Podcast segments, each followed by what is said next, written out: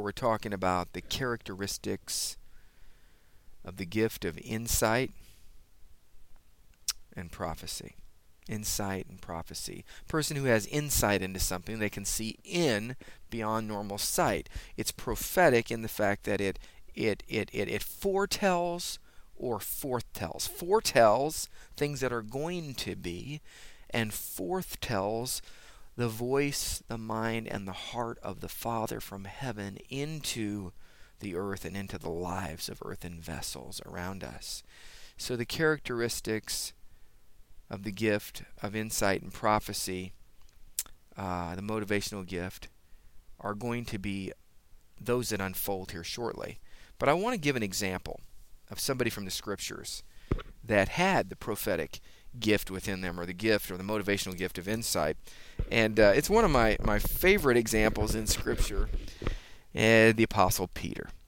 Peter is so impetuous and yet so cutting edge. They say if you're not living on the cutting edge, you're leaving way too much room.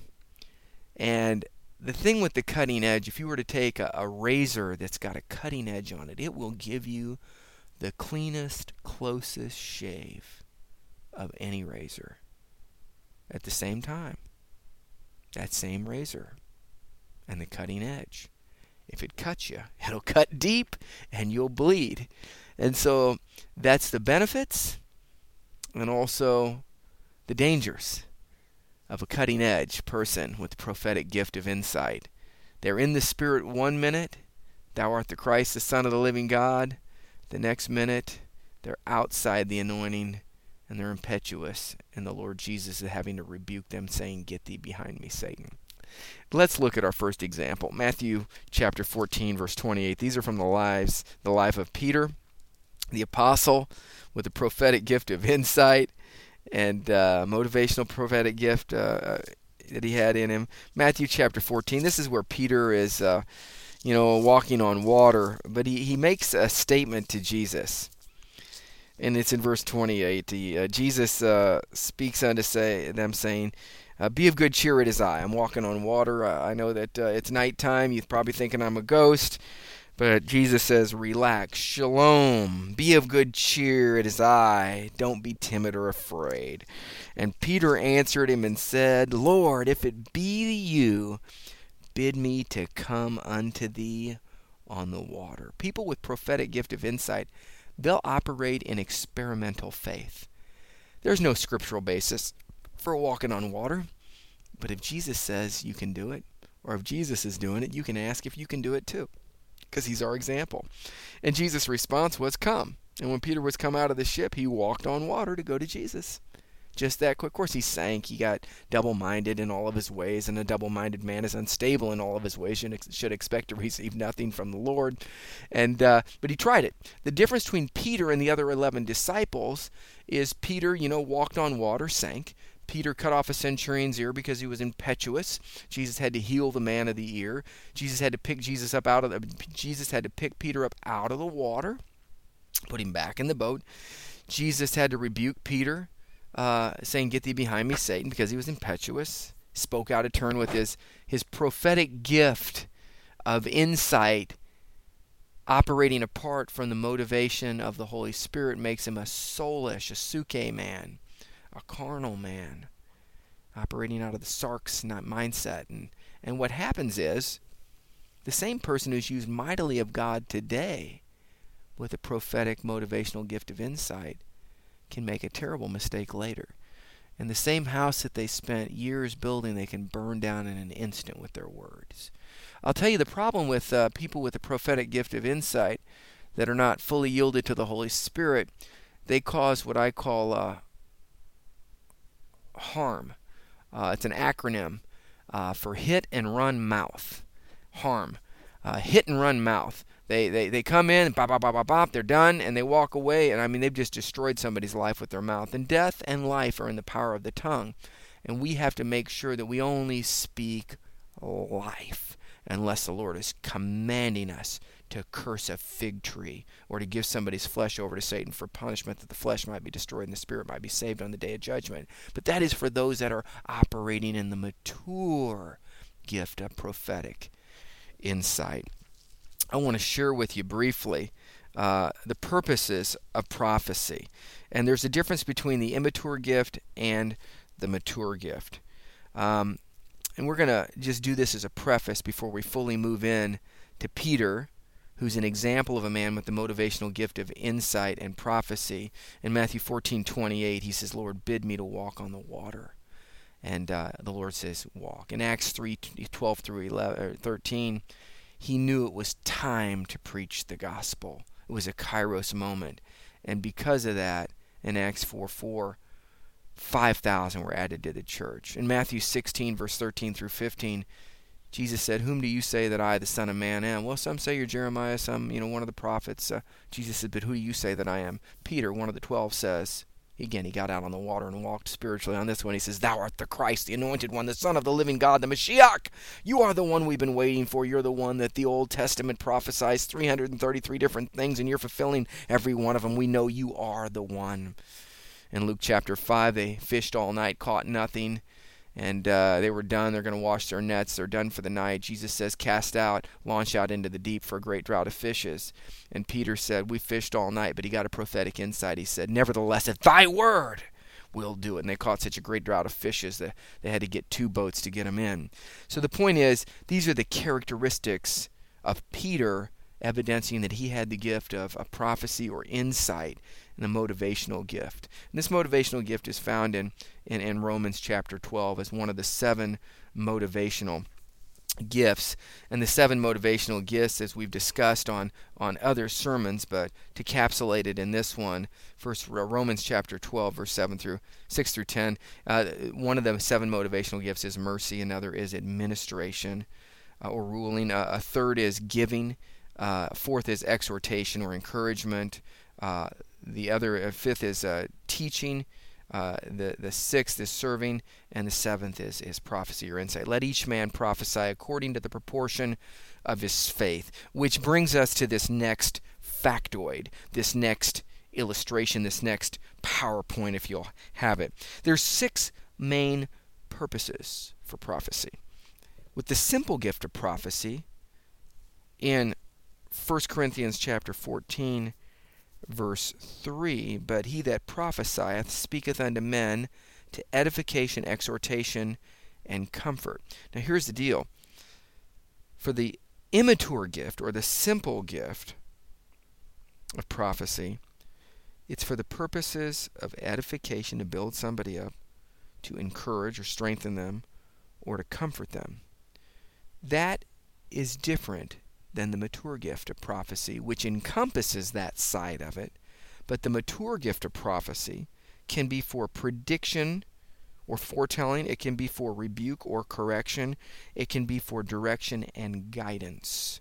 What often happens is immature prophetic people have a tendency to think that their pants are a little bigger than they are and they begin to misuse their gift because they're not mature enough yet, and they cause great harm within the body of Christ if they're not careful. And we're going to look to an illustration of the persimmon and the prophet before we're done here to illustrate that effectively. But for now, we just want to review that the immature gift in the six gifts or six purposes of prophecy is the immature gift is for edification, exhortation, and comfort, whereas the mature gift is for edification, exhortation, and comfort, and for prediction or foretelling, rebuke or correction, direction, and guidance. So we want to make sure that we mature in these things, and we're going to talk about that more here in a minute. The characteristics of the motivational gift of insight and prophecy include quick judgments, uh, operation on impulse, uh, which means God can use those people quickly. Whereas somebody else with, you know, out that prophetic gift, they want to go research and study it and make sure these things are so. And by then, I mean, it's over. They've missed the window on the healing. The person's backslid, went into drug addiction. Um, they're never going to see him again because they left the Starbucks coffee because this person had to go get 47 confirmations from 65 different sources in the mouths of two or three hundred witnesses, and by that time it's over. However, uh, as we'll find out later, there's some negatives to that as well. Uh, the person with the prophetic gift uh, speaks openly. They're very frank and direct. Uh, things are black and white to them. Uh, they have a tendency to reject others who offend. They're willing to correct the faults of others. Um, we have a tendency to react harshly to dishonesty. We hate dishonesty because we see things in black and white. Ananias and Sapphira will drop dead in our presence, so to speak. You know, that was Peter in Acts chapter 5 who said, You've not lied to men, but you've lied to the Holy Spirit. You've lied to God. Therefore, and he, boom, they're dead. Just that quick. I mean, we react harshly to dishonesty. If you misuse that gift, apart from the Spirit, though, you'll do what I refer to as drive by shoutings with your mouth and put people in harm's way, hit and run mouth syndrome. So uh, uh, we don't want that. Uh, we're willing to suffer for doing right. If we believe in it, it doesn't matter. You can martyr us. Peter, uh, legend has it that, uh, you know, they said, well, we're going to crucify. You. He says, I'm not worthy to die in the way that my Lord is. That's an, that's an honor to die that way. And they said, fine, we'll crucify you upside down. And they did. So willing to, to suffer for what's doing right. Uh, uh, other things about the motivational gift of insight and prophecy, uh, we're the type, I believe it when I see it. Of course, when we see it, we want everybody else to believe it, even if we saw it by the eyes of faith. and we think everybody ought to, you know, follow in tow. Um, we do not care what others think when we have that gift. And people that have that gift, they look and doesn't matter. They heard from heaven. They're not moved. They are not moved. I believe I received when I prayed. But you've still got the lump of cancer on your neck. That doesn't move me. That's a fact. The truth is, by his stripes I'm healed. So that type of prophetic gifting is wonderful because seven days later the thing drops off the body and uh, the person's completely healed. And so that's exciting. And the other thing about uh, the characteristics of a person with a motivational gift of prophecy or insight, uh, they like to be evaluated. Test the spirits, see if these things are so. You know, we don't have any problem with that. Now, how does a person misuse the motivational gift of prophecy or insight? Well, there's a lot of ways. One of them is uh, we have a tendency to view things as all right or all wrong. We will throw out the baby with the bathwater if we're not careful. We also have a tendency, once we see something in somebody's life that's that's an error, or we see that they're about to fall, instead of being great intercessors, so that that doesn't come to pass like like Abraham was when when God was going to destroy Sodom and Gomorrah the prophetic gift of insight and God revealed that to him, gave him revelation knowledge. And Abraham was an intercessor. He didn't just walk into Sodom and Gomorrah say, you know, like like Jonah did, the prophet, in 40 days Nineveh will be destroyed. I mean, Jonah never preached repentance. He didn't want him to repent. He wanted him to destroy. What happens is, if we're intercessors like Abraham, instead of misusing our gift, we'll use it correctly to intercede and say, Lord, let it not be so. What if there's 50 righteous? Well, for 50 righteous, Abraham, I, I won't destroy. What, what about what about 30 righteous? For 30, we, we begin to bargain with God to preserve life because we know that God has no pleasure in the death of the wicked, but rather that the wicked might repent and be saved. So, a true a true beneficial combination is the person with the prophetic gift of insight and also with a with the gift of mercy and intercession to pray that those things don't come to pass. An immature, prophetically gifted person with that motivational gift, they will want to go announce the thing that they've seen, and if it doesn't come to pass, they're angry.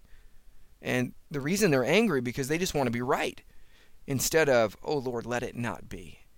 You know, like Amos said, let not this come, for, for Jacob is small. You know, have mercy. And then the Lord gave him something else. Oh, Lord, have mercy, for Jacob is yet small. And the Lord showed another type of judgment that was lesser. So, with intercession, as prophetic people, we can actually lessen the judgment, mitigate it down, or completely avert the disaster. And remember, with the same measure you measure it unto others, it's measured back to you. If you sow mercy on the way up, the spiritual ladder that you climb in the things of God. If you ever fall, you'll reap mercy on the way down. If you sow judgment, stepping on the toes of the people that you're ministering to on the way up that spiritual ladder, if you ever fall, sometimes you'll have to, to kiss the uh, the backsides of those uh, those those toes that are attached to the legs that are attached to, to the derriere, so to speak, on the way down the corporate ladder or the spiritual ladder. So it's so important as people with the motivational gift of prophecy or insight to sow mercy. And that may not have been the best illustration I just gave, but I think it will stick with us uh, because mercy is better than sacrifice. Continuing on, we have a tendency to misuse the motivational gift of insider prophecy by making harsh judgment towards others. We also have a tendency to make harsh judgments towards ourselves. Nobody can beat us up better than ourselves. And a lot of times we need somebody with the gift of mercy to literally pull our own fists off our own face and, and abdomen as we're punching ourselves for mistakes that we've made. We also have a tendency to share opinions that would be better left unsaid. This is my rule of thumb on this. If God gives me something in the Spirit, prophetically, or an insight, revelation, unless God gives me, He might give me the diagnosis, but unless He gives me the solution, I don't go to that person with that. And the reason I don't is because God never offers uh, the diagnosis for you to share with somebody unless he's offering you the diagnosis and the solution for the matter. If he just gives the diagnosis, diagnosis or identifies a problem, it's so that we can go to prayer and intercede to get the revelation on how to solve the problem. And so anybody can go point out faults with this prophetic gift, but uh, it's no longer the prophetic gift of insight at that point. It's become a misuse and it becomes a prophetic gift of fault finding and grumbling and murmuring, and that's not God. That's uh, God plus flesh, which becomes a polluted prophetic word instead of a powerful prophetic word that sets the captive free. We have a tendency to share opinions that would letter, better left uh, unsaid. We need to not get involved in, in harm, hit and run mouth. It does damage to the body of Christ. We need to not do drive by shoutings and we'll we'll lose our level of authority to speak life if we hastily speak death where God's not speaking that. We have a tendency to tell others all the faults and weaknesses about everything because we can see them. The problem is if we're intercessors as well as prophetic people, we'll be able to diagnose and resolve and solve unto the next level and bring healing into the body of Christ. Remember, all the gifts of the Spirit that are given to the body of Christ are for the edification or building up of the body, his body not for the tearing down. There are times with the mature gift of prophecy and insight, with correction and rebuke and, and guidance, what happens is we're called to pull down, overthrow, root up, and destroy, that we might build and plant afresh. But if it's just tearing down and no building and planting, it's a misuse of the gift. It's an immature use of the gift, and we really shouldn't be operating in the higher realms with it. That's for mature gifting. But we grow from grace to grace, from glory to glory, and from faith to faith. And I know I have made some horrible mistakes with the prophetic gift when I was young. And uh, not that I'm perfect now, but thank God I don't make the same mistakes I used to. Lord Jesus, give us the gift of mercy and compassion. Grant us the, the gift of intercessory prayer. And deliver us from a hasty spirit that we don't move ahead of you and cut off a centurion's ear, that we don't move ahead of you and rebuke the Lord and have to get rebuked back to get Satan out of us. Lord, give us deliverance so that we don't deny you three times like Peter did. And Lord, give us perseverance that we might be the one preaching the gospel on the day of Pentecost where 3,000 souls get saved. Thank you for the balance. We also have a tendency to cut off peers in favor of being faithful to a cause. We are loyal people, prophetic people. At the same time, we have a tendency to cut off other people thinking that we're faithful to a person or a cause, when in reality, there's a way for us to all to get along and not throw out the baby with the bathwater. Um, so, or, or, or, you know, we need to learn to, to spit up the, the seeds and, and, and enjoy the grapes. And uh, or eat the chicken and spit up the bones, and we can do that with people as well. Accept them for where they're at, and the only time we need to look down upon a person is when we're bending over to help lift them up. That's the the true prophetic gift. Here's the other thing the prophetic gift of insight, we need to share not just God. Hear me on this. Prophecy, in its simplest terms, is hearing from God and speaking to men. Prophecy, in its simplest terms, is hearing the voice of the Father and communicating that to other people. Now, here's the deal only 7% of, of communication is words. 38% is, is, is, is hand gestures and, and uh, is voice inflection, tone. 55% is hand gestures, body language. that type of stuff. So only 7% is words. So when we give God's words apart from his body language, apart from his voice inflections, for example, if I say to you, I love you, versus I love you. That's the same words on transcript, but only 7% of it came through. But when I begin to share the voice and the compassion and the love of God with a person, as well as the words of God, now it has great impact. This being said, as prophetic people, it is imperative that when we operate in prophetic insight, we need to share just not the mind of the Father, the words, but also his heart. And remember, his heart is a heart of love. Unless we're operating in the mature gift of prophecy, we should never point our finger into somebody's face and prophesy. We should get down and become their servant and look up to them and share the word as their servant. And until we have that thing where we've got a Smith Wigglesworth anointing where we walk in and throw somebody up against the wall and point our finger right at them, and we can walk out of the office and come back in and love them, and they'll say, I don't understand. You put me against the wall. I was in the office a prophet when I did that. Now I'm your, your pastor. Now come on, let's go. Let's go eat lunch. So there, there's times and seasons for everything, but we make sh- we need to make sure that uh, we, we operate in a humble spirit. And that's a true prophet, one that, that cries and weeps for the abominations that are done in Jerusalem. Even when Jesus went in as the, the angry prophet, so to speak, um, or the indignant prophet, should I say, is better. You know, be angry and sin not. Jesus was angry, righteously indignant, and he sinned not. He took a triple braided cord and whipped the, the money changers out of the temple. But right afterward, he went and he, he cried and he prayed. He wept for them. So if you're not having as much weeping as you are prophesying with a, a triple braided cord, you need to get back in balance. Because uh, false balance is an abomination to the Lord. We prophetic people have a tendency to make hasty decisions. We draw conclusions out of only a few facts and we want to make a judgment. It's dangerous. We expect quick repentance from other people and we don't understand that uh, sometimes we don't repent that quick. So let's extend somebody else the grace that God's extending them and not, you know, want to say, well, they're going to hell. They didn't repent.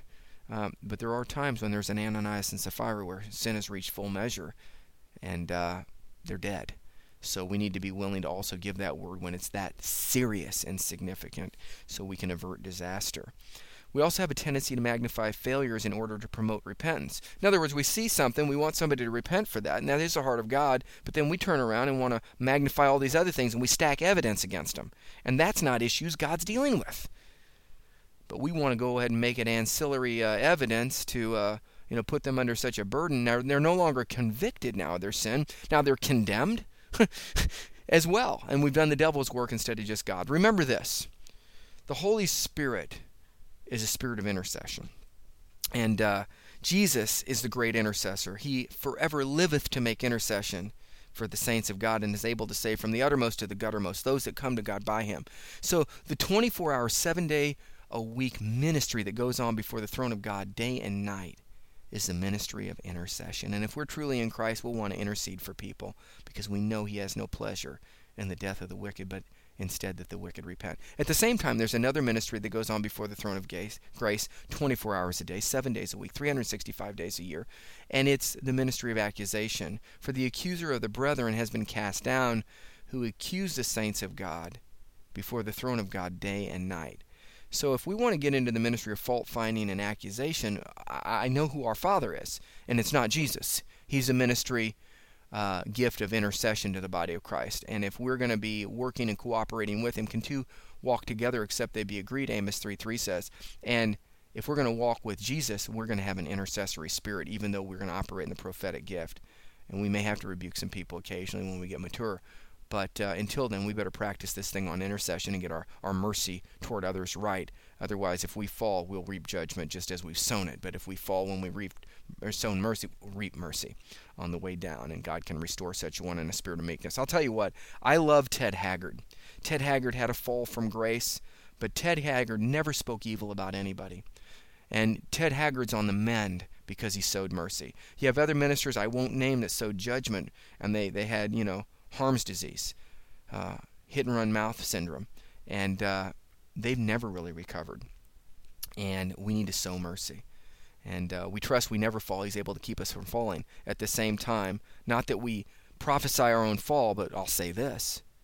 It's better to be safe than sorry and sow mercy in case you ever stumble and fall because then people will be interceding for you for your restoration instead of saying they got what they deserve. Remember what they said about so and so? We don't need to cement in people's demise. We need to cement in God's grace to draw them out of demise and avert disaster. We prophetic people have a tendency to magnify failures, and we also have a tend to judge a person based on evidence without a solution, like I talked about earlier. And the evidence might be there, but the solution, if it's not there, pray. Don't preach or prophesy. We also have a tendency to point out a problem, like a leak in a cup, without offering the solution how to fix the problem. Hey, you got a leak in your cup! Instead of, oh, you've got a leak in your cup. Here, let me help you fix it. And we solve the problem. Instead, we just point out the problem and walk off. That's not a right spirit. A tr- Jesus wouldn't do that. And remember, he's our example. Well, we've talked about a number of things today. We've talked about the character, characteristic gifts of insight and prophecy, Peter, and the, the things that he did. We've talked about the, the characteristics of the motivational gift of insider prophecy that's good. And we've also talked about misuses of the gift. At this point, I'd like to conclude with some thoughts. As counselors, we must recognize, properly recognize, how people use and misuse motivational gifts specifically the gift of prophecy, which, above and beyond all other gifts, mm, can be the greatest blessing or the greatest curse.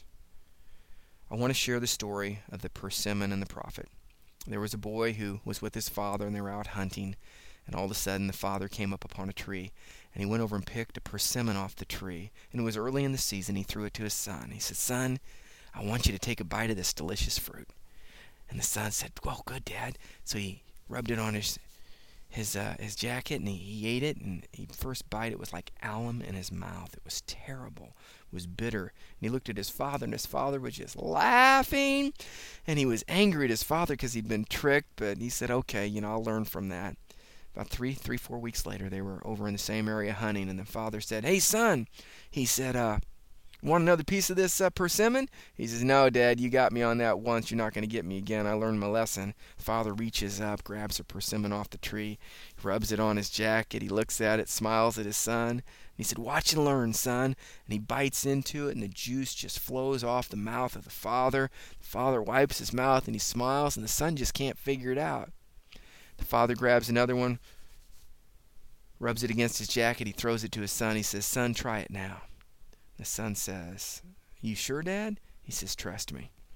The son reluctantly bites into it, and he saw Dad. He says, This is the sweetest fruit I've ever had in my life. And the father says, Yeah, it is, isn't it? That's a persimmon. He says, Well, Dad, I don't understand. He says, Well, son, he says, three, four weeks ago, that wasn't a ripe persimmon, and it was the most bitter fruit in the world. He says, But once it becomes right, it becomes the sweetest fruit in the world. And we can learn from this because prophets or people with prophetic or gifts of insight, before they're mature, can become some of the most bitter, alum flavored people and gifts within the body of Christ. But once they're mature, because they've sat in the rays of the sun, the Son of God, and they're changed from glory to glory into His image, they become some of the sweetest people you'll ever meet. A pre ripe tasting of a motivational gift of any kind, specifically a prophetic gift, is a bitter experience. It'll drive people from Christ and drive people from the, the body of Christ. But a fully ripened tasting of a motivational gift in the body of Christ, specifically a prophet, is the sweetest thing on the planet. We must allow God to mature us underneath the ministry of the Son of the living God to fully ripen us so we can be the sweetest thing in the world to the world and to the body of Christ to win souls to the King. Let us pray that God will properly ripen us now in maturity so we can be a sweet savor of God's heavenly fruit, of prophetic gifts and other motivational gifts to the world. Let us pray. Father, we've heard your word today, and I thank you for enabling us to mature under the presence of the Son of the living God. Have your way in and through our lives and mature us.